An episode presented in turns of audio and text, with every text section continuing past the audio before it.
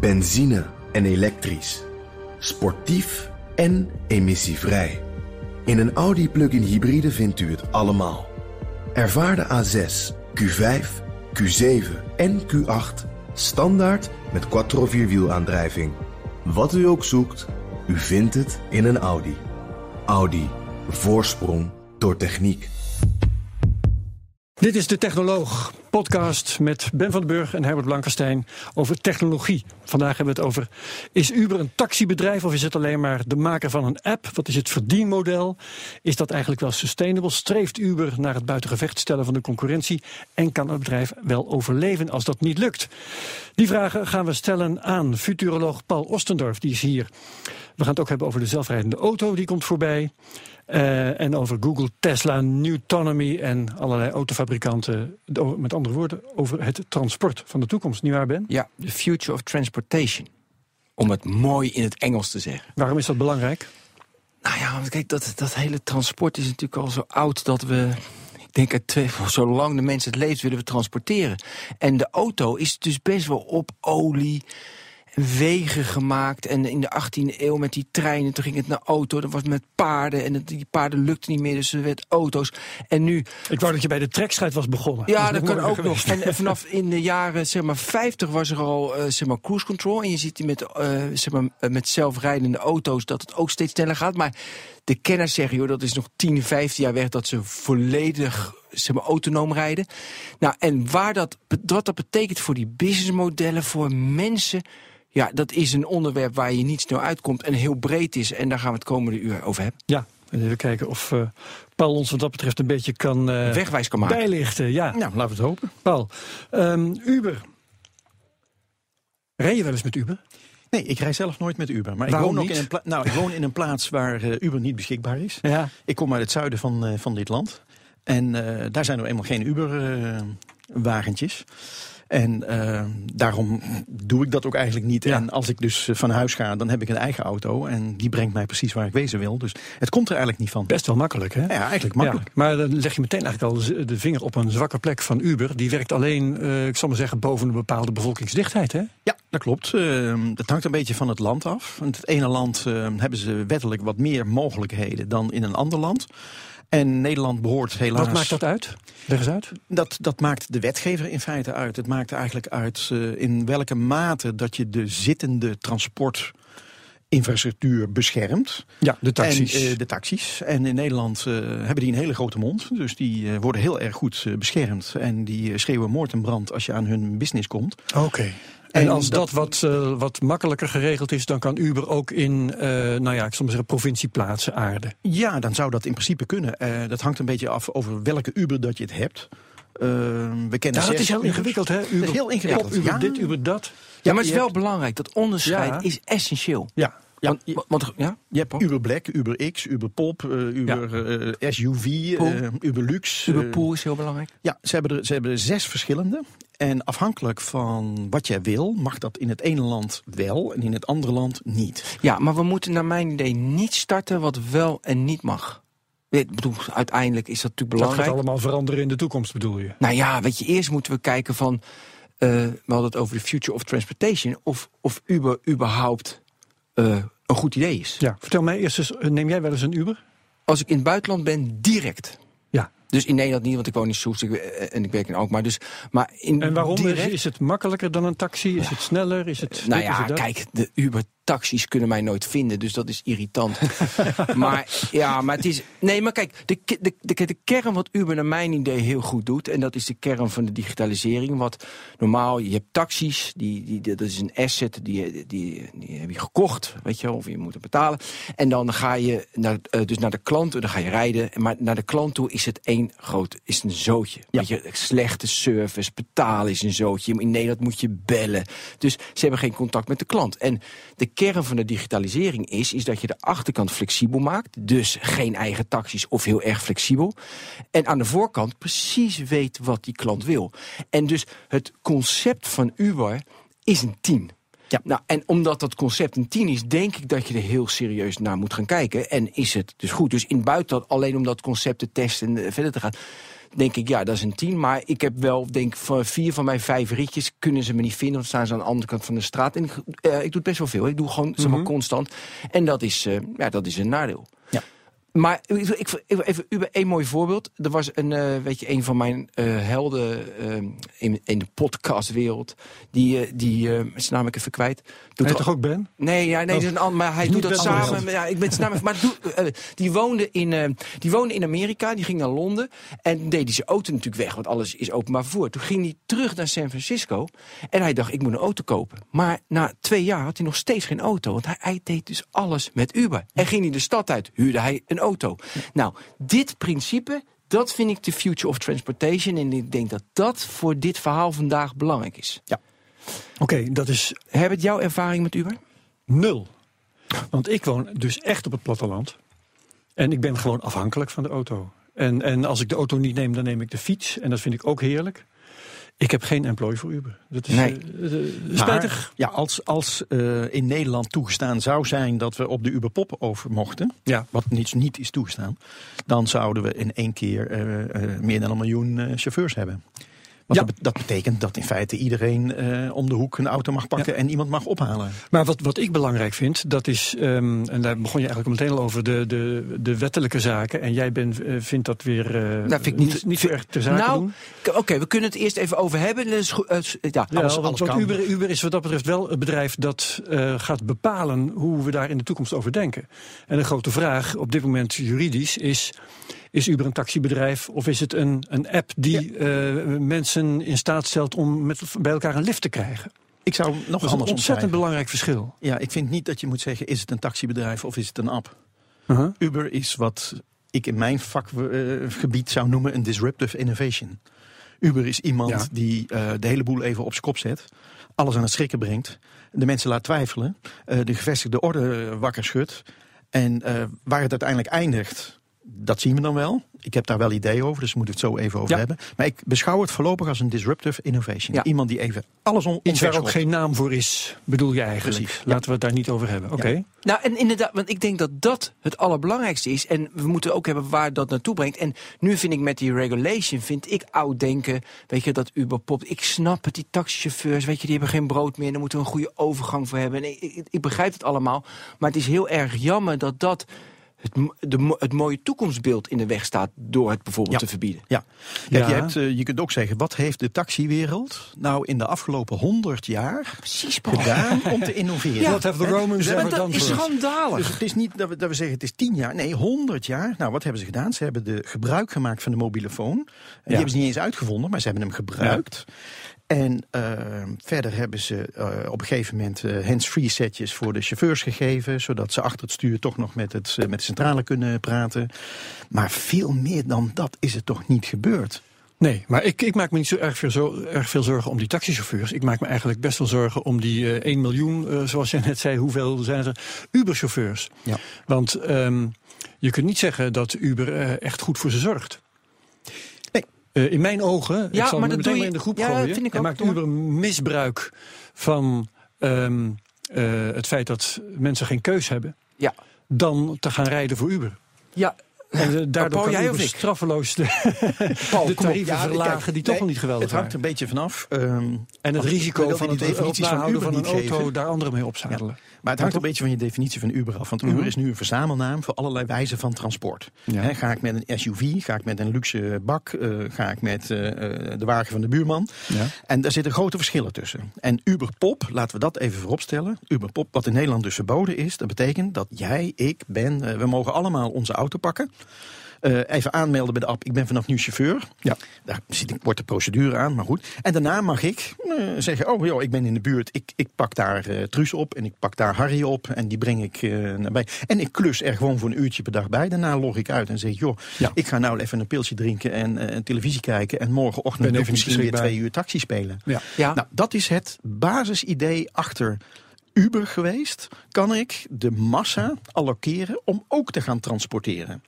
En uh, dat kwam al vrij snel in een aantal landen in aanvaring met de daar gevestigde taxibedrijven. Tuurlijk, ja, vooral in Europa. Vooral in Europa. En toen hebben ze dus gezegd, nou weet je wat, dan gaan wij andere transportdiensten doen. Waaronder Uber Black, Uber X, Uber SUV en noem op. En dat bleek dan uh, wel toegestaan te zijn, mits zij van bestaande chauffeurs van taxibedrijven gebruik maken. die een vergunning hadden, die een opleiding hadden, noem maar op. En dat is eigenlijk het vreemde. Want in Nederland hebben wij, om een voorbeeld te geven. Uh, ben je 18 jaar, haal je je rijbewijs. En als je dat rijbewijs gehaald hebt, dan mag je jezelf vervoeren. Je vrouw, je kinderen, ja. je vrienden, je familie, de buren, ja. uh, bekenden. Maar niet zomaar iemand dus je, je, eigen vrouw en kinderen mag je in de waagschaal stellen met jouw rijvaardigheden. Maar een willekeurige vreemde niet, want dan moet je een vergunning hebben en een opleiding en een euroop doen. En ja, maar de, het, het, het, besturen van een auto is daar wat dat betreft niet het enige. Uh, ook timmeren mag je uh, wel voor jezelf straffeloos doen, maar doe je dat voor, voor geld, voor, voor geld van een ander, dan wordt het een ander ja, verhaal. En ik, ik zou dus achter dat principe een vraagteken stellen. Ja. ja. Die, uh, ik, een heel mooi voorbeeld vind ik altijd Londen. In Londen uh, maar er zijn wel, ja. ex examen doen voor wat daar heet The Knowledge. En The Knowledge, dat is een, daar ben je, nou, als je boven de 20 bent, ben je daar meer dan twee jaar mee bezig. Als je boven de 40 bent, ben je er al drie jaar mee bezig. Tijdens de periode van de knowledge moet jij aantonen dat je de hele stratenmap van Londen uit je hoofd kan. kan. Ja. Dus iemand zegt van, ik sta op Trafalgar Square, ik moet naar, pff, vul maar in wat. En dan moet je zeggen, nou linksaf, rechtsaf, dan ga ik daar bij de stoplichten, moet ik zo voorsorteren en dan kan ik daar naartoe, daar naartoe. Ja. En daar krijg je dus ook een examen voor. Ja, dat is dankzij GPS nou natuurlijk niet meer nodig. Nee, maar er, is, er zijn dus de Londense partijen die die vergunningen voor die taxis uh, uitgeven nooit achtergekomen. Mm -hmm. Die zeggen, nee, je moet de knowledge halen ja. en bewijzen. En als jij dat kan, dan mag je die taxi rijden. Terwijl ja. wij gewoon een appje kopen voor een paar tientjes ja. en we zijn er ook. Nee, zeker. Dus absurditeiten kun je altijd vinden. Maar dat er bepaalde vakbekwaamheidseisen zijn... en dat een chauffeur verzekerd moet zijn... en uh, een diplomaatje moet hebben in klantvriendelijkheid, bij wijze van spreken... Ja, maar is dat al wat voor te zeggen. Ja, hebben, ja, en ook voor een aannemer. Ja, en ook voor een dit daar is iets dat. voor te zeggen. Maar wat, wat interessant is naar mijn idee... dat in regulation is het dus heel erg dat je van tevoren gaat kijken van wat is gevaarlijk, wat niet. Dat ga je, dus je, moet, je gaat het afwegen en, dat, en daardoor maak je regels, regulation. Ja. ja. Maar in, in, weet je, in, de, in de future, Paul, in de nieuwe tijd, in de digitale tijd, is veel meer try on error, snel itereren. Ja. We gaan proberen. Ja. Dus de, waarom gaat regulation, en dan gaat het een keer fout. De zelfrijdende auto van Tesla, dat gaat een keer fout. Iedereen in paniek. Nee, het gaat veel minder fout dan wat dan ook. Juist, dus ik snap niet dat dus in regulation, daar willen jullie het over hebben, ik liever niet, dat die niet ook meegaan met, ja, dat gaat wel eens fout, pech, en we gaan door. Met onze historie te maken. Kijk, wij komen uit een tijdperk waarin alles hiërarchisch bestuurd werd. Er waren managers en die managers hadden weer nog hogere managers en die managers hadden weer bazen en daar stond dan weer een president uh, boven. Wij zijn hiërarchisch sturen gewend geraakt. En bij hiërarchisch sturen horen heel veel regeltjes. En plotseling zijn wij in, in enkele decennia gekomen in een soort netwerksamenleving door de opkomst van internet, waarin alles met alles verbonden is. Maar die hiërarchische manier van denken met alle regeltjes die daarbij hoort, daar zijn we niet daar kunnen we niet tegen. Plotseling hebben wij een netwerk en moeten we wennen aan het feit dat het netwerk zichzelf organiseert, zijn eigen regels gaat bepalen en dus niet zo'n behoefte heeft aan een overregulering van bovenaf. En Uber is eigenlijk een heel mooi voorbeeld. Uber zegt, wij kunnen makkelijk onszelf organiseren. De bestuurders kunnen we natuurlijk zelf ook regelen dat ze een vergunning moeten hebben of dat de auto verzekerd is. Dat is een eenmalige procedure. Dat lossen wij zelf wel op. Nee, zegt de overheid van even kijken, het hoofdstuk Uber, hoeveel regels hadden wij daarvoor? Oh, daar hebben wij nog helemaal geen regels voor. Nou, dan gaan we eens even een paar hoofdstukken schrijven, want dat moet weer geregeld worden. Als, als wij in het Westen met een nieuwe situatie geconfronteerd worden, willen wij vooral heel veel regels. Ja. En dat is denk ik het zwakke punt. En denk je niet dat als je dat allemaal opzij gooit, dat die regels vanzelf weer uitgevonden gaan worden, omdat dat zit in de mensen. Dan is het leuke dat ze uit zichzelf uitgevonden worden en dat ze uit de groep komen en niet door druk van bovenaf. Bottom-up. Ja. Maar dan toch even terug. Weet je, we moeten wel, wel serieus wat Herbert zei over dat de chauffeurs worden uitgeknepen en ze verdienen mm -hmm. te weinig. Uh, gelijk mijn antwoord erop is ja, daar ben je zelf bij. Je hoeft het niet te doen. Je hoeft die taxi niet te pakken. Je hoeft geen taxichauffeur te worden. Dus Ja, en dat, weet je, dat lost zichzelf naar mijn idee dan Ja. ook op. Dat heet vrije marktwerking. Ja. Maar als jij dus van regeltjes houdt en hiërarchie, dan ben je tegen de vrije marktwerking, want het moet vooral aan de regels voldoen. Terwijl de nieuwe wereld is, laat het bottom-up ontstaan. Kijk wat er gebeurt en kijk Ja, hoe het maar- zichzelf organiseert. Ja, maar Paul, dit is bekend, hè? Maar dan eh, heb ik een beetje de vraag van, oké, en nu? Dus, nu? Nou, eh, dus dit weten we, en nu? En nu? nou, dan, nou moeten we dus de overheid zover zien te krijgen dat zij eh, meegaan met de nieuwe wereld. Ja, maar doe jij daar genoeg aan? nou, Als ik, futuroloog. Kom op, man. Ik sta eh, eh, aan de lopende band eh, colleges te geven en lezingen te geven. En, en een van de eh, lezingen en collegeseries die ik doe, is juist voor de topambtenaren. Om ze eh, nou, bekend te maken met eh, ja, de Dus ze luisteren wereld. niet, hè? Nou, eh, als je dat afmeet aan de, aan de mate waarin u mag, dan niet. Nee, maar dit, is, dit, dit kost heel veel jaren om, die, om Ja. dat omslag in dat denken te krijgen. En ehm, ja, daar, daar zijn wij gewoon met z'n allen niet klaar voor. Laten we heel eerlijk zijn, we zijn er gewoon niet klaar voor. Ehm, ik, ik kan me nog herinneren, ik, ik dacht dat het ongeveer eh één of twee jaar geleden was, toen eh, Nelly eh, Kroes ja, zich eh vergalopeerde en ehm, ja, erg pro-Uber was. Maar in Brussel liep tegelijkertijd een rechtszaak en werd Uberpop verboden. Nou, Ja. daar heeft zij fel tegen geageerd. Niet in de laatste plaats omdat zij naderhand zelf in het bestuur van, van Uber eh, kwam. Ja. Maar het gaf wel aan waar de spanningen liggen. Hè. Een eurocommissaris, toen nog eurocommissaris, die dus ageert tegen het feit dat de wereld niet mee wil met het nieuwe denken, waarin de markt zelf het transport begint te regelen. En de oude wereld, in dit geval eh, de gemeente Brussel, die zegt: ik wil niet dat het gebeurt. Punt. En we gaan naar de rechter en de rechter zegt ook: gegeven de huidige wet kan dit niet en mag dit niet. Uberpop is bij deze verboden. We hebben het eerste kwartier van de technoloog eh verspild in de ogen van Ben, nietwaar? Aan eh, gepraat over regeltjes waar Uber dwars doorheen stuift. Vind jij het goed om het over het businessmodel van Uber Ja, te hebben? graag. Ja? Want eh, graag. dat wil ik jou, Paul Ostendorf, dan wel even voorleggen. Paul is onze gast. Ehm, Uber outsourced dus eigenlijk de autokosten, hè? Ja. heeft daar dus helemaal niks mee te maken. En maakt intussen een mega verlies. Ik geloof dat het 2 miljard was in 2015. En ze hebben maar 13 miljard. Ja. Wat zijn die kosten van Uber eigenlijk? Dat is zoveel kost het toch niet om een appje in de lucht te houden? Nou, als je alleen al de kosten van de rechtszaak optelt, dan kom je altijd op een Ja, dan het ja. bedrag. Ehm, kijk, elke start-up die disruptive is, denk aan bijvoorbeeld Amazon toen het begon, heeft ook miljarden gekost om de opstart helemaal voor Ja. elkaar te Ik krijgen. heb ergens gelezen van de week dat eh, Uber veel meer verlies maakt dan Amazon ooit heeft Ja, gedaan. dat is eh 100% waar. Ja. Absoluut. Dus ehm, ze, ze doen een aantal dingen niet goed, laten we dat vooropstellen. En eigenlijk vind ik dat helemaal niet zo interessant. Want de mensen die daar geld in gestoken hebben, die hebben dit Komt probleem. allemaal vanzelf goed. Ja, die, die hebben dit probleem. Als, als Uber er niet in slaagt om het uiteindelijke doel eh, te bewerkstelligen, dan zullen de mensen die erin geïnvesteerd hebben fors verlies lijden. Zeker. Maar, Maar Paul, dat je- wil niet zeggen dat het idee achter Uber niet goed was. Wat Juist, Uber wilde doen, is de grote massa allokeren. Door mensen zelf te laten rijden op momenten dat het hun uitkwam in weer te stoppen. En dan is Ja. het best goed te doen. Kijk, het idee wat er eigenlijk achter zit, is dat uit economisch opzicht, of in economisch opzicht, is een auto de meest slechte investering die je kunt doen. Die dingen kosten afhankelijk van je smaak eh, tussen de 20 en de 100.000 euro. Dan heb je een, een gezellig voertuig, zeg maar. En eh, dat ding staat 98% van de tijd een parkeerplek in te nemen. Ja. Dat is het probleem. Dus jij geeft iets uit, la- laten we zeggen 20.000 voor een auto. En staat 98% van de tijd staat die gewoon stil te roesten, stof te verzamelen, nat te worden, ruiten te bevriezen of wat dan ook. En als je dan zegt, hey, kan ik dat, die, zo'n voertuig in economisch opzicht beter maken, door al die mensen die die auto stil hebben staan, als ze daar zin in hebben, even te laten chauffeuren, dan kunnen ze een leuk centje bijverdienen.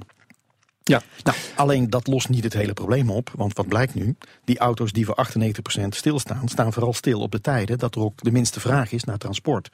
Want die piek ligt nou eenmaal in de spits. en als druk is, ze ook stil, maar met dan in de file. Precies.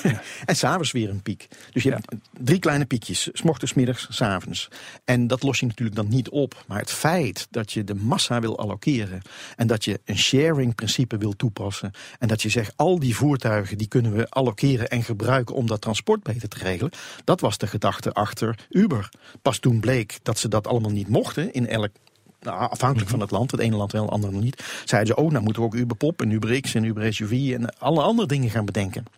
En dat was eigenlijk eh, als noodzaak dat ze ook naar die markten toe moesten. Maar oorspronkelijk was het bedoeld om het idee van sharing vorm te geven in transport. Ja. Maar dat, sorry Ben, ga je Nou ja, eh, je zei net van Uber doet een paar dingen fout. Dan bedoel je dus mee dat ze Uberpop, UberX, Uber, be- dat- dat ze zeg maar differentieerden in de mogelijk. Dus dat is wat ze fout doen. Uber Ja, dat- bijvoorbeeld nu waar ze mee beginnen om maar te differentiëren, om nog er iets van te maken. Ja, kijk, die, eh, zodra jij dus van de andere eh, eh, Uber-verschijnselen gebruik gaat maken, dan moet je die mensen natuurlijk wel een beetje marktconforme tarieven proberen te betalen. Nou, dat zullen ze zoveel mogelijk druk uitoefenen om die zo laag mogelijk te houden. Maar een, een taxichauffeur die zegt, ja, ik heb even geen vragen en weet je wat, ik smelt me aan bij Uber. Ik heb alle papieren en de vergunningen, dus ik kan. Die kan dan toch nog gezellig bijklussen als die ergens op een andere locatie is. Want hij kan zich ter plekke aanmelden. Ik ben nu beschikbaar als chauffeur.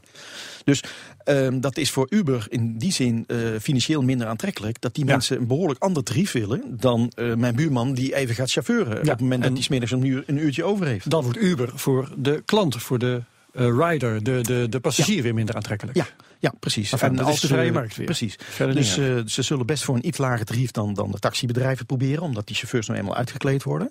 Maar als je het echte principe van het Uber, dus de Uberpop, hanteert, ja, dan kan ik voor een fractie van de ritprijs van A naar B.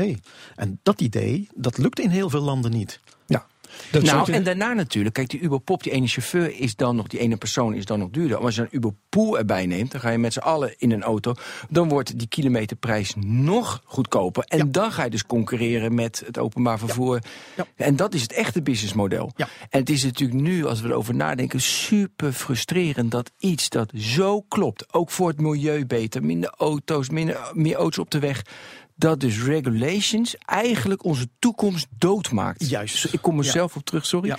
Maar de- weet je, dat is, dat is zelfs, zelfs misdadig en schandalig. Zulke heftige woorden wil ik er, ja. Ja. wil ik er Ja. toch aan Het toevoegen. is Maar- gewoon dat, dat de zittende eh, machtsstructuren eh, de, de nieuwe wereld vaak niet begrijpen. En vast en krampachtig vasthouden aan het oude denken en de oude wereld. In, in de hoop de, de oude wereld te beschermen. bij deze de taxi vastgesteld, maar eh, zeg nou nog eens precies wat Uber fout doet. Nou, Uber eh, doet niets fout. Uber mag van sommige overheden. Nee, maar wat basis- zorgt ervoor dat ze zo'n krankzinnig verlies leiden?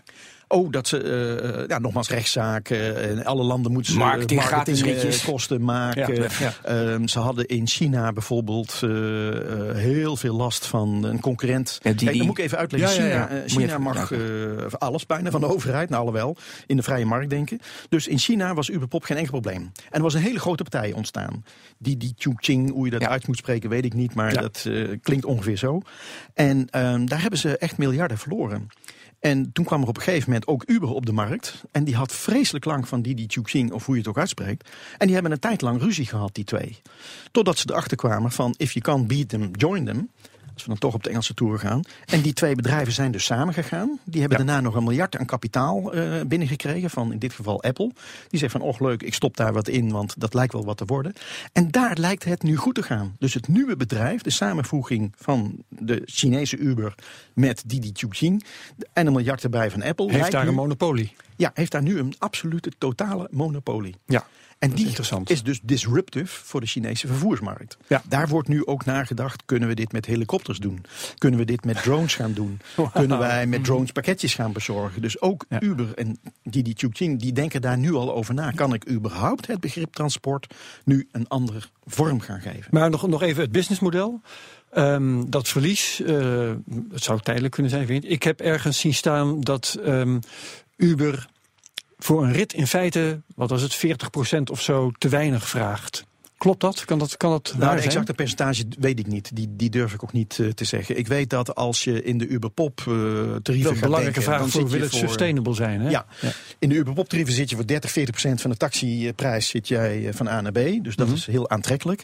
Als jij in eh, de andere Ubervormen zit, waarbij je dus van professionele chauffeurs met vergunningen al gebruik maakt, Ja. zit je maar marginaal goedkoper dan de bestaande ja, dienst. Ja. Maar Paul, even over het businessmodel ook. Kijk, als, eh, in, Am- in Amerika mag Uberpop wel. Eh, dat hangt van de staat, Dus de af staat, waar je zit. Waarom, qua business, focus je dan niet... Het businessmodel is dus Uberpop, Uberpool. Waarom focus je dan niet op die staten, op die, op die gebieden... waardoor je daar goed gaat? En nu stoppen ze ook nog geld in gebieden... waar, die waar de regulation het allemaal tegenhouden.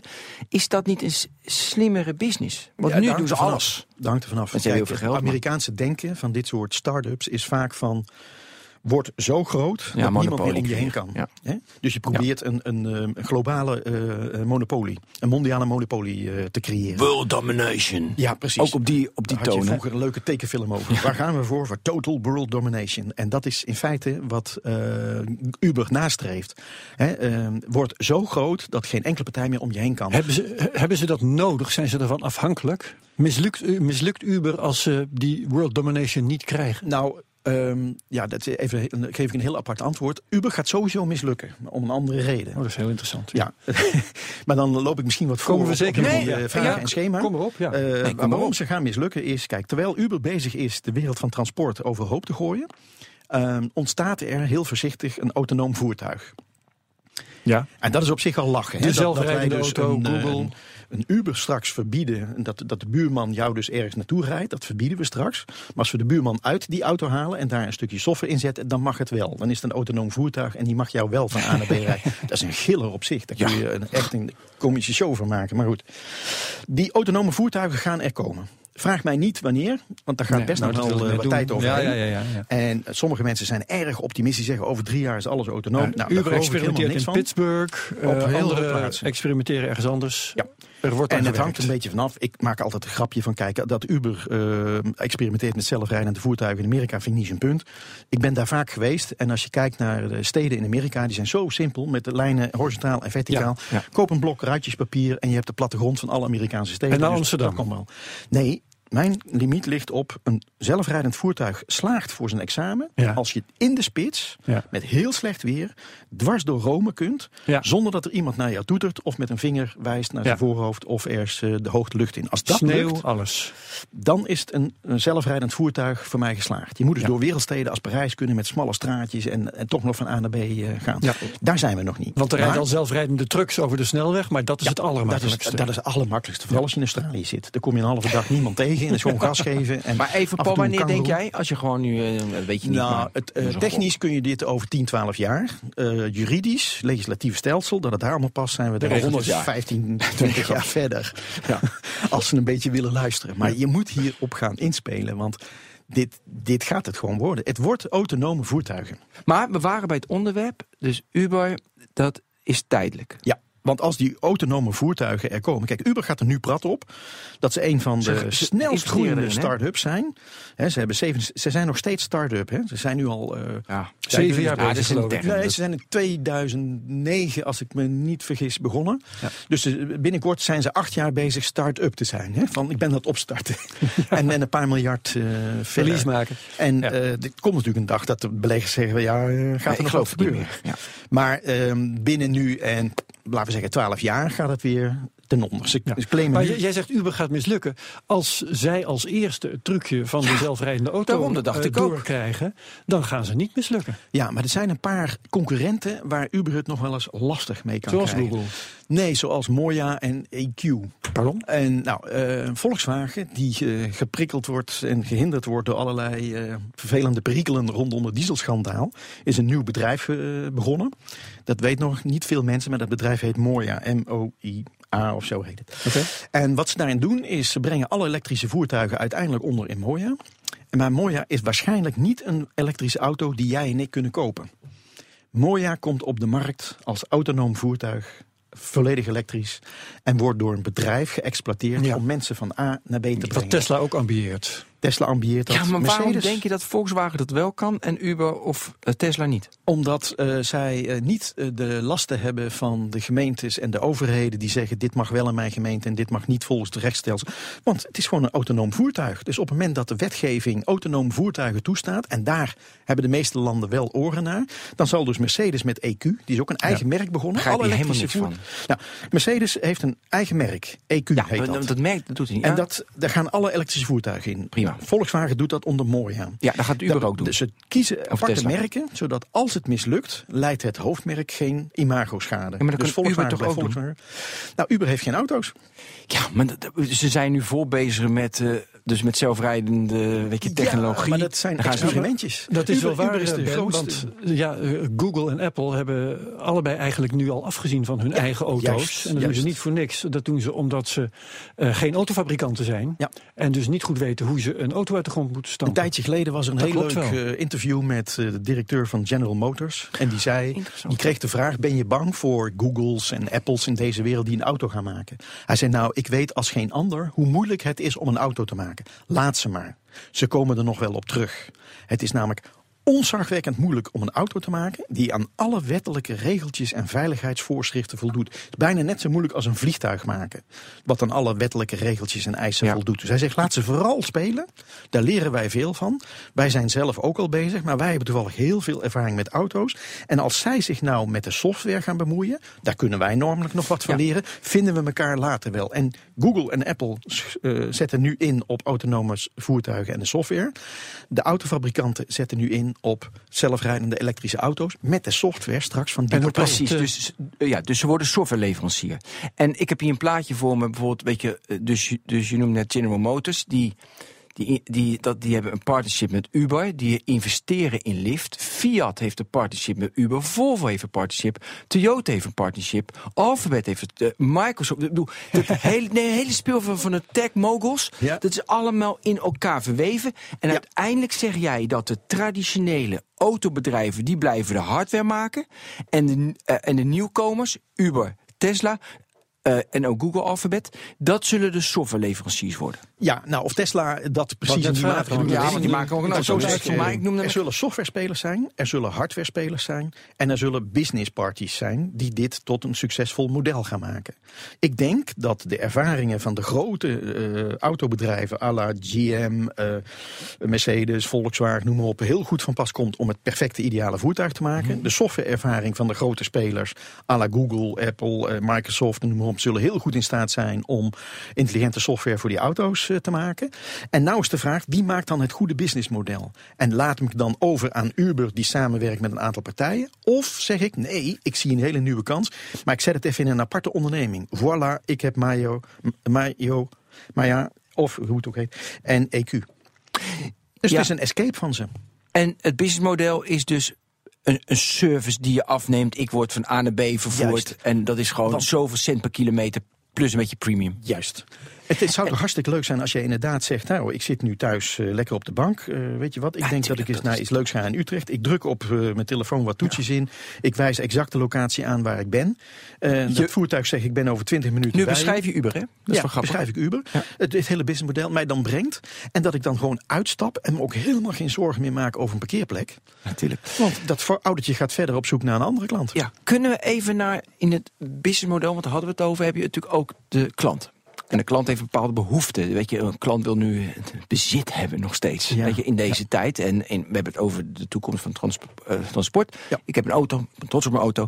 En eh, ik heb een dochter van 22, die gaat keihard lachen. Weet je, die wil natuurlijk alleen maar de service van transport Ja, hebben. Eh, maar in hoeverre is de consument, moet, moet ik dat vergelijken met renpaarden een eeuw geleden? Dat sommigen hebben nog steeds een paard, want ja, dat is een rem. Moet ik het daarmee vergelijken met bezit van een auto? en Uiteindelijk wanneer wel. is dat? En, Uiteindelijk wel. En, en denk je echt dat we daar Eh, komen? Of, Nu ligt het bij met name bij mannen heel erg gevoelig. Van auto, Ja, en bij hoe groter de auto is het Bij om iets weer te compenseren en dergelijke. Maar dat ligt bij heel veel mensen gevoelig. Maar het is natuurlijk waanzin, want je wil gewoon van A naar B. En nogmaals, het is de meest slechte economische investering die je kunt bedenken. Hè? 98% van de tijd staat Ja. daar dingen een parkeerplek in te nemen. Die verdorie ook nog eens een keer geld kost. Dus Nou, niet bij mij hoor. als, nee, jij zit op, in, in the middle of nowhere, in een rural area. Maar je moet daar gewoon van het bezit denken, moet je af. En dat is in feite de toekomst van transport. Wij zijn sowieso bezig in een tijdperk te komen waarin we over dematerialisatie praten. Kan ik zonder materie toch genieten? Nou, dat is prima gelukt met de CD-speler en de DVD-speler en de CD's en de DVD's. We hebben die tafeltjes niet meer nodig waar ze op staan, de spelers niet meer, de schijfjes niet meer nodig. En ik kan thuis alles bekijken wat ik maar wil, want ik stream het gewoon eh, mijn huis in. En dat heeft allemaal te maken met demateriaal dematerialisatie. En dat ga je dus ook met transport zien. Dat ga je met nog heel veel andere dingen zien, waarin je kunt sharen met anderen om het eh, veel beter te benutten. En daar is, daarom is Uber zo'n heel leuk experiment. ja, waar dus eh, zoveel miljarden in gaat en 2 miljard verbranden. En, en Ja. En, en, en zeg maar die investeerders, ik noem een Andreessen Horowitz, nee die zit in Lyft, sorry. Uh, maar goed, de investeerders, die heb ik hier, Alphabet is een investeerder en Microsoft ja. is een investeerder. Dat is gewoon speelgeld proberen, ja, uiteindelijk is prima. Een aantal spelers op deze wereld kan zich dit soort spelletjes veroorloven. Kijk, als jij een, een bedrijf bent en je hebt 50 of zelfs meer dan 200 miljard dollar in kas, ach, dan kan je nog eens een keer een gokje wagen. Niemand weet namelijk op voorhand welk model gaat werken, wat succesvol wordt en onder welke condities en welke legislatieve beperkingen dat je aan gaat lopen. Maar denk je nou echt dat de investor director van Microsoft er zo over denkt? Ik denk dat die investor uh, manager geen idee had waar hij aan begon. Zeg ik heel eerlijk. Ik ken hem niet. Ik heb hem ook niet gesproken hierover. Maar ik denk dat hij geen idee had wat de gevolgen zijn. Hij vond het heel erg leuk klinken. En hij dacht, jee, dat moeten we doen. Gewoon vervoer oproepen met de smartphone.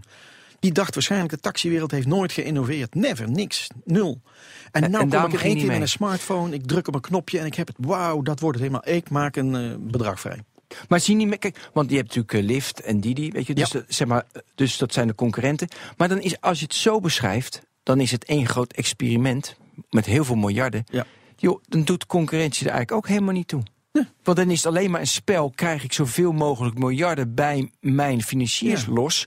Zodat ik nog een tijdje langer kan experimenteren. Ja, Ben, welkom in de 21ste eeuw. Ja, maar wat een cynische gedachte ook een beetje. Want in plaats van, ik wil... Ja, waarom? Ja, je, je, je draagt bij aan de toekomst ja, van, ja. transport. Nee, maar doe, vroeger kon je met eenvoudige ideeën, de paperclip en een geeltje en noem maar op, kon je proberen de wereld te veroveren. Maar dit leven, deze wereld, is zo complex geworden dat het alleen al een illusie is om te denken dat jij een spannend idee hebt en dat je dat dan uh, helemaal precies volgens plan gaat uitwerken en dat het zo'n succes wordt. De meeste spannende ideeën zijn. God, dat klinkt leuk. Dit is interessant. Wauw, daar heeft nog niemand aan gedacht. Weet je wat? Ik begin. Ik maak een start-up. En die start-up begint altijd met een hele hoop pijn en verdriet en verlies. En daarna komt de uitdaging: kan ik hier nog een keer winst maken? En voor sommigen zal dat lukken. En voor anderen. Bij Uber nog een open vraag, trouwens. En, en het, de volgende vraag bij zo'n groeiende start-up is: kan ik een monopolie bereiken? Ja, dat He, zou helemaal Facebook is dat uitstekend ja, gelukt. Is dat gelukt. Wat ik nou eigenlijk wel van jou wil weten: um, is, zit die die to toekomstige transportmarkt zo in elkaar dat daar ook de winner takes all? Um, dat kan ik je niet beantwoorden, want dat weet ik gewoon niet. Um, ik weet alleen dat Uber probeert total world domination te verkrijgen. Ja.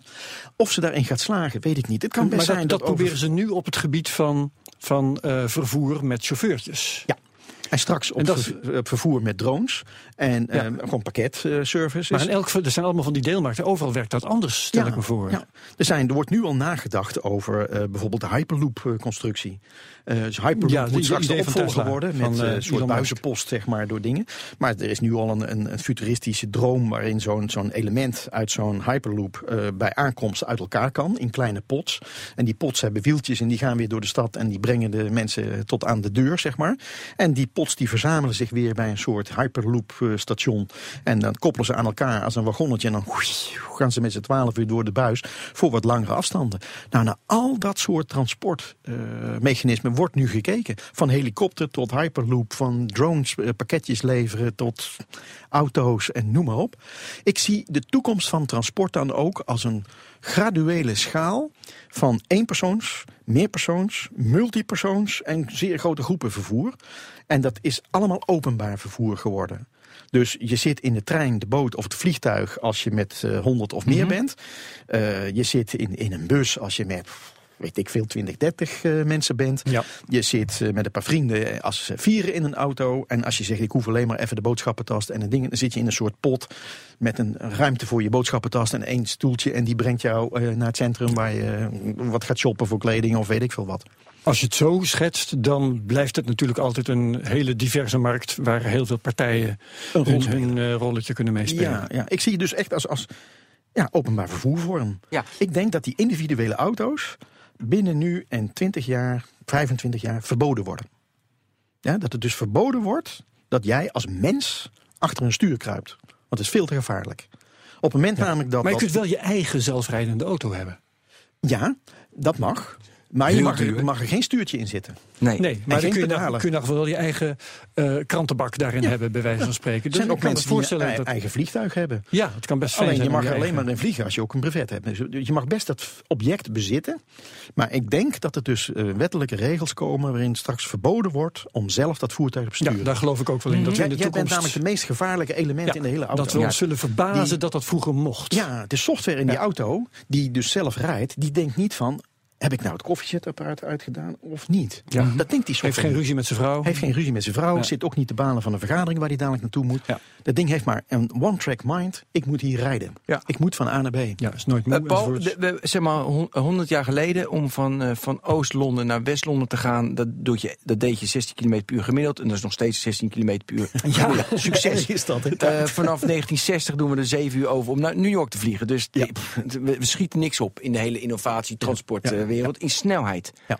Zie je daar nog aspecten dat je denkt van ja, ik zie nieuwe aspecten komen? Ja, ik zie wel nieuwe aspecten komen. Dat is dat je de Hyperloop is dik sneller. ja, dat is een stuk sneller, maar in ieder geval is het voor- fijnmaziger. Vo- Voordat je antwoord geeft. Weet je hoe dat komt dat, dat die reistijd maar niet verandert? Omdat we altijd een half uur van ons werk gaan wonen.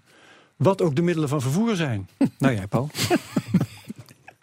Ja, ik, ik Als je een geloof dat helikopter de, hebt, ga je nog steeds een half uur van je werk wonen. Dan word je aan de andere kant van Nederland. de private jet, Ja. je eigen Hyperloop, kan je in Londen gaan werken.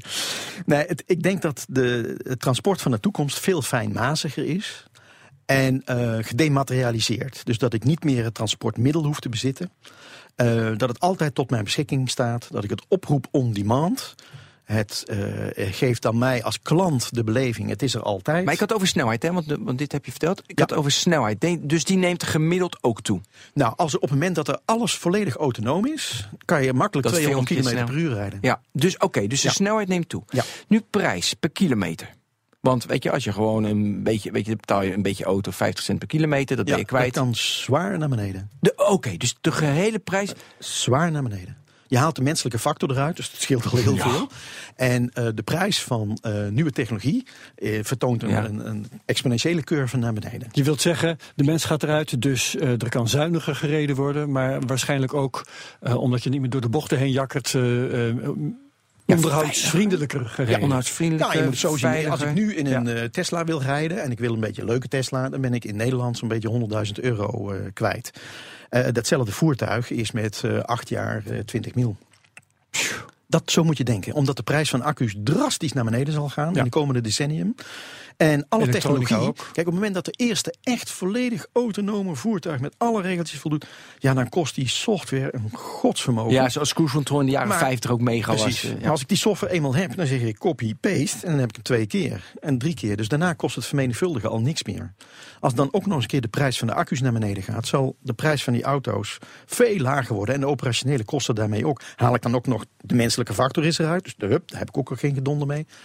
Transportkosten gaan drastisch naar beneden. Ik ga nog wel even proberen te zagen aan jouw veronderstelling, Ben. Oh jee. eh, dat we harder kunnen rijden als het allemaal automatisch Ja, dus gaat. snelheid. Want volgens mij heb je nog steeds de mogelijkheid dat er zoveel mensen tegelijk de weg op gaan, dat het allemaal rustiger gaat. En dan geloof ik wel dat al die automatisch rijdende voertuigen, die houden Ja, elkaar in de elkaar. gaten, die hebben onderling eh, net, zijn die genetwerkt. Dus als de, de ene eh, begint te remmen, dan weet tien posities naar achteren, dan weet eh, die auto dat ook. Dus ze remmen allemaal tegelijk. Ja. Dus die afstand kan ontzettend kort worden. Maar je kunt er nog steeds zoveel op de weg hebben dat het kruipen wordt. Ja, maar eh, er is een heel leuk filmpje op het internet. Ik weet alleen de link niet uit mijn hoofd. Maar, eh, Ja, met die auto op dat kruispunt, hè? Die, Ja. die heel snel achter elkaar vlak Ja, achter dat is een elkaar heel leuk filmpje. Ik zag hem bij de wereld eh, hem. kruispunten. Ja. En eh, dan schieten al die auto's allemaal dwars door elkaar. Ja, ja, en ja, ja. want het hele idee van stoplichten bestaat gewoon niet meer. Waarom zou je stoplichten maken?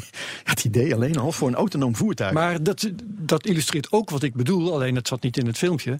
Die auto's moeten wel die tussenruimte hebben. Ja, maar als je nu eh, de menselijke factor eruit zou halen, dan kun je vier keer zoveel auto's op de A2 zetten. Ja, dat geloof ik zeker. En je kunt ze allemaal 160 laten rijden en het gaat nog goed ook. En je kan een flinke sneeuwbouw hebben en er ontstaat geen file. Ze gaan allemaal wat langzamer, maar er ontstaat geen file.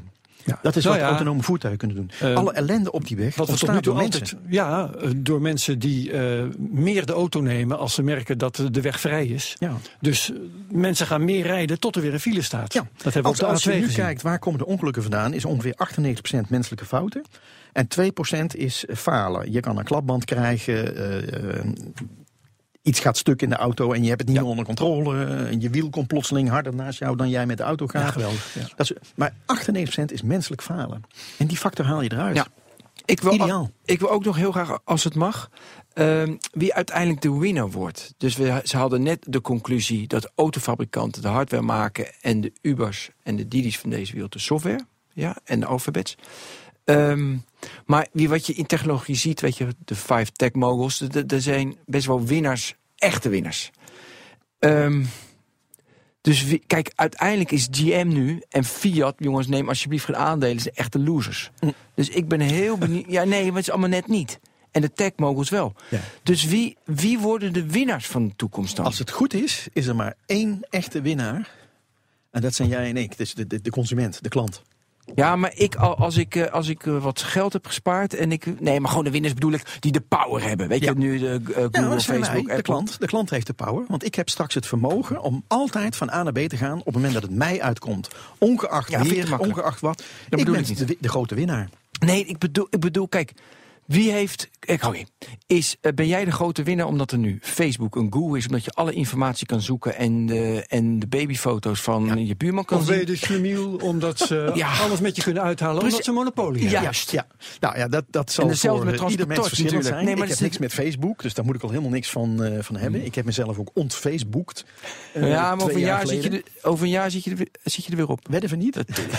Maar daar gaat het nu niet om. Je Nee, mag me over een jaar uitnodigen Nee, maar ik bedoel, nee, maar ik, het is een he- hele serieuze vraag. Want in de technologie eh, zie je dus winner takes all. Ja, dus dat, betekent, dat we hopen ze. En dat zijn, die bedrijven zeggen dat ze niet evil zijn, maar uiteindelijk world domination, Ja, power. En ze doen met de klant, met de customer, met de klant, wat ze willen. Ja. Ja. Dat gaat dus ook in transport gebeuren. Dus ik wil weten naar welk bedrijf ik moet kijken, dat ik alvast op mijn hoede moet zijn. Of juist niet, voel er mee, prima. Ja, nou, ik zou ze dus allemaal een beetje in de gaten houden. Want kijk, ik, kan, ik ben dan wel futuroloog en mensen denken Jij dat ik kan voorspellen. alles. Maar ik kan niet zeggen of Nee, Uber het gaat halen, of eh Moja, of eh, IQ, of eh. Ja, als er een monopolist komt, en daarom vond ik dat In belangrijk. hoek, als er een monopolist komt, dan gaat hij met zijn data doen wat, wat, wat hij wil. En dan gaat hij de prijs vragen die hij wil. Ja. En dan kun jij niet zeggen, jij kunt Facebook zeggen, kun je, eh, dat heb ik niet nodig. Maar je kunt niet zeggen, ik heb geen transport nodig over 20 jaar. Nee, precies. Daarom moet je ook uitkijken, want nu verdient, probeert althans Uber al geld te verdienen aan jouw transportdata. Ja. Die, die mogen ze verkopen. Nou, p- plus op uh, zeg maar is het drie, vier keer zo duur. Weet je, dat Ja. was uh, de hoop surge heikel. pricing, ja. Dus, dus dat gaat ook allemaal Ja. gebeuren. Price on demand. Ja. Nou ja, maar zo extreem dat je denkt van, en dan eh, ik klik nu en jij klikt 2000 seconden later. Ja. Ik ben een more valuable customer, dus ik krijg hem. Ja. Terwijl eh, ik later of eerder was. Maar snap je? Ja, maar weet je wat het leuke is, Ben? Nou? Als dit inderdaad zou gebeuren, zoals jij zegt, dan schept dat dat feit alleen al weer ruimte voor een nieuwe partij om een ander businessmodel te pakken waarin er niet met dat verdiend wordt. Ja, dus eh, Ja, kijk nu naar een aantal social media. Die verdienen geld aan wat ik doe. Die eh, zijn dus geïnteresseerd in mijn gegevens. Die willen mijn gegevens hebben. En dat vind ik doodeng, want ik weet niet wat ze met mijn gegevens gaan doen. De andere oplossing is dat ik zaken doe met een partij die wil mijn geld. Nou, dat geld dat geef ik. En daarna maakt het mij niet uit wat ze met het geld Ja. doen. Maar ik hou mijn privacy. Dus kies ik voor, ik share mijn data of ik deel mijn geld uit. Nou, ik heb gekozen voor ik deel mijn geld uit. Dus ik kies voor een bepaalde eh, technische eh, partij, zeg maar. En ik wil liefst zo min mogelijk te maken hebben met partijen die geld willen verdienen aan mij en mijn gegevens. Dus als blijkt dat de toekomst transportbedrijf, wie het ook is, geld verdient aan mij en mijn bewegingen en mijn privacy verkoopt, dan zal ik daar, ik als individu, daar een probleem mee hebben. En Ja. zal ik kijken van, hé, hey, ik doe liever zaken met een partij waarvan ik weet dat mijn gegevens niet worden doorverkocht. Waarbij er niet op een website staat dat ik niet thuis ben, zodat de inbrekers bij mij binnen kunnen komen. Ik noem maar wat. Ik, ik chargeer het Ja, ja, even, ja. want zo erg, eh, ik beschuldig niks of niemand. Maar ik vind het niet leuk dat mijn transportdata straks een commerciële waarde hebben.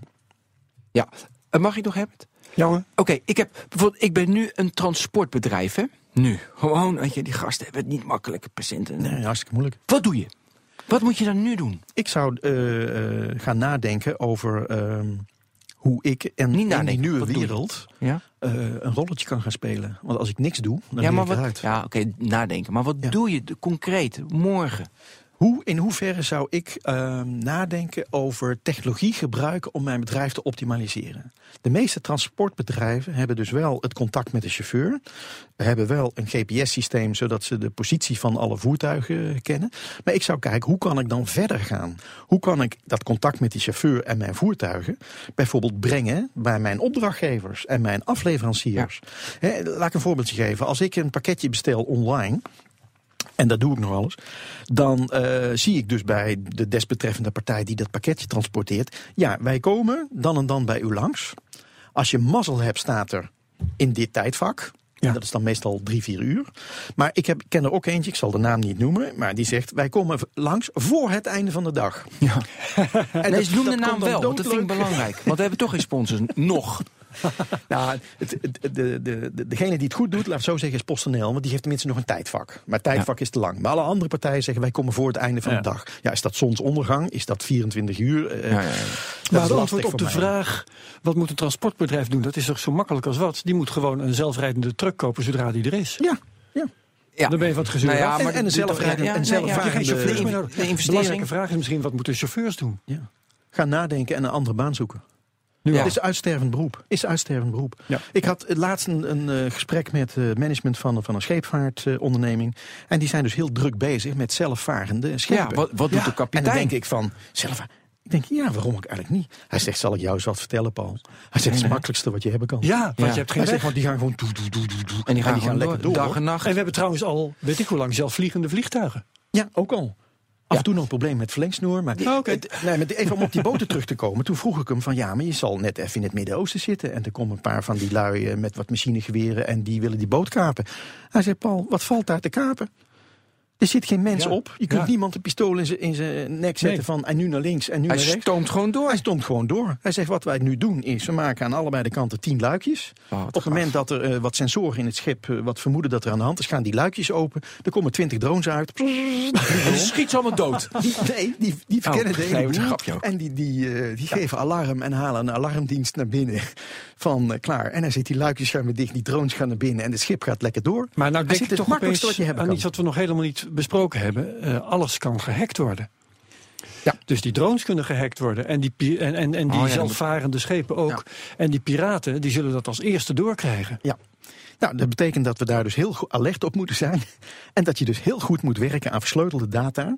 Want eh, zo'n schip, dat wordt op afstand bestuurd. Hè. Je krijgt instructies van eh, je gaat daar olie halen en je brengt Ja. dat naar die plek op de wereld. En als dat gehackt kan worden, ja, dan wordt je olie dus digitaal gekaapt, om het maar zo wat te noemen. Ja. En dus betekent dat dat wij heel veel aandacht moeten geven aan security. Uit, uiteraard. Eh, hoeveel procent van, van de schepen zijn nu zo uitgerust? Zo op dit varen? moment alleen experimenten. Oh, experimenten, Nee, het, gaat, het gaat gebeuren. Ja, ik had net, mag, ik had net van wat moet je als vraag. Maar ik heb ook bijvoorbeeld.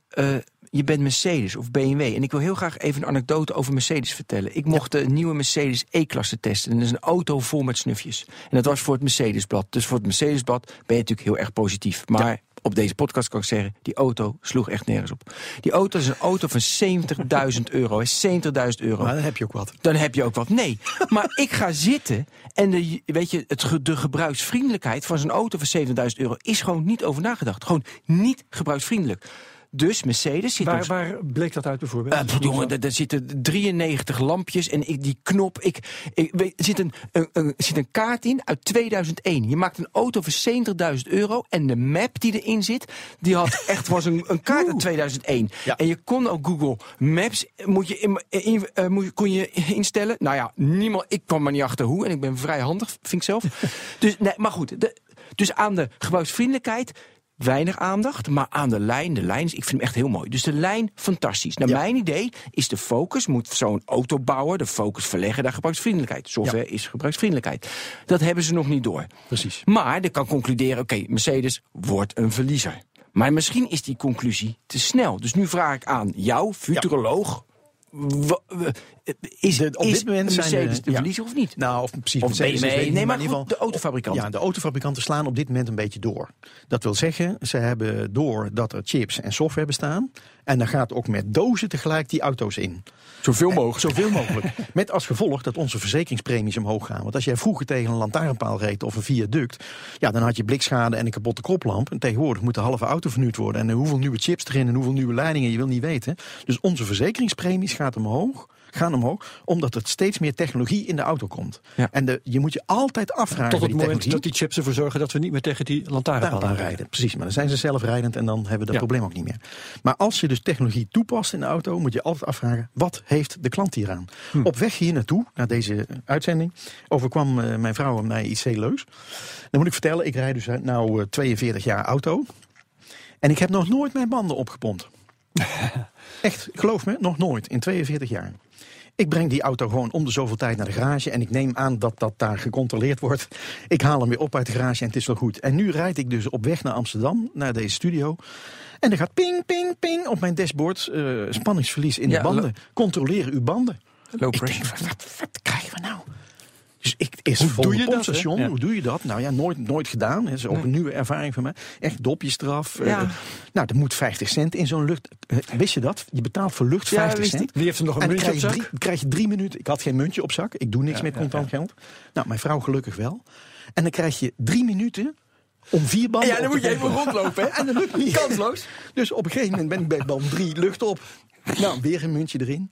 En dan denk ik, dat is nou de lol van een chipje in mijn banden die de luchtkwaliteit staat te meten. Ja, Nou, en het mooiste is, dan moet je dus je auto resetten. Dat, want, want, precies. ja, dus ik reed door, ik, ik heb gehad. Ik reed door en nog steeds low pressure. Dus ik bellen naar BMW. Hey, dat loopje, nee, je moet hem resetten. Moet je weer stil gaan staan, anders kun je hem niet resetten. ik moest dat ook. Ik moest stilstaan. Heeft u de banden opgepompt? Ja. Zijn ze nu goed? Ja. Heeft u zich gehouden aan de druk van de voorschriften? Ja. Oké, dan is dit de nieuwe eikwaarde. Nou, dat heeft Wat mij een 10 minuten hè? Nou was ik hier op tijd nog hoor. Dus even voor de luisteraars. Ik was op Ja. tijd voor de uitzending. Maar snap je? Dus je kan ook doorslaan met technologie in de auto. En Ja. iets anders wat ik in mijn auto heb. En dat, ja, daar weet ik ook nog niet wat ik daarvan moet vinden. Dan ben ik gezellig aan het rijden. En, en eh, soms moet ik wel eens een lange afstand eh, rijden. En dan zegt hij, ik eh, zie dat je vermoeid bent. Dat is ja, paperclip van Microsoft. Ja, waar, waar bemoei je je mee? Het lijkt wel of je een brief aan het schrijven Ja, bent. dat vind ik helemaal niet leuk. Ik Ja, maak maar zelf wel uit of ik moe ben. Oh, oh, dat is wel die veiligheid die straks ervoor gaat zorgen Ja, dat het maar dat, daar goedkoper wil ik wordt. dus en niet dit en mee dat. lastig gevallen worden. ik vind dat die auto zegt, zal ik het even van je overnemen? Dat is veel leuker. Jawel, maar, maar die ja. functie kun je toch uitzetten? Want ik heb die functie niet, maar of kan dat niet? Nou, dat, moet je nog uitzoeken. Maar ik heb Ja, iets van precies. 200 functies die Ja, je daarom uit kan zetten. Ja, het is echt, eh, over die auto kun je een verhaal vertellen hoor. Het is, eh, er kan ontzettend veel. En ik weet niet eens wat er allemaal mee kan. Terwijl ik toch heel erg handig ben met knopjes en met software. Mijn auto heeft een handleiding van 3 centimeter dik, maar ik heb Ja. hem nog nooit open gedaan. Precies, ik ook. Eerst maar kijken of ik, voor, of ik vooruit kom. Ja, en ik heb daar geen zin in. Nee, ik ook niet. Dat, dat zeg ik ook altijd. Ik ga dat manual niet lezen. Ik heb, Nee. ik heb gewoon een leuk Zou een zelfrijdende auto straks een houden. handleiding hebben, Paul? Wat zeg je? Zou een zelfrijdende auto straks een handleiding hebben? Ehm, ongetwijfeld, maar dan is het zo'n IKEA-handleiding. Van handje wat de deur open doet, instappen, zitten en eh, je mond Handleiding voor het houden. uitpakken. Ja, precies. Wat wil jij nog weten, Herbert? Ehm, ik weet niet wat ik nog wil weten. Nee. Zullen we het erbij laten? Wil jij nog wat vertellen, Paul? Je- Oh, ik heb zoveel te vertellen. Nee, maar maar Paul, doe het misschien in een oh, andere nee. podcast. Ja. ja, dat lijkt me het beste. We hebben het gehad. We hebben het gehad. Ik vind het goed. Paul Graag Ostendorf. gedaan. Dit was de technoloog over Uber en de toekomst van het transport. Dankjewel. Dankjewel ook, Ben. Ja, Herbert, hartstikke bedankt. En tot de volgende keer Tot bij de technoloog. Volgende week. Benzine en elektrisch. Sportief en emissievrij. In een Audi plug-in hybride vindt u het allemaal. Ervaar de A6, Q5, Q7 en Q8 standaard met quattro vierwielaandrijving. Wat u ook zoekt, u vindt het in een Audi. Audi. Voorsprong door techniek.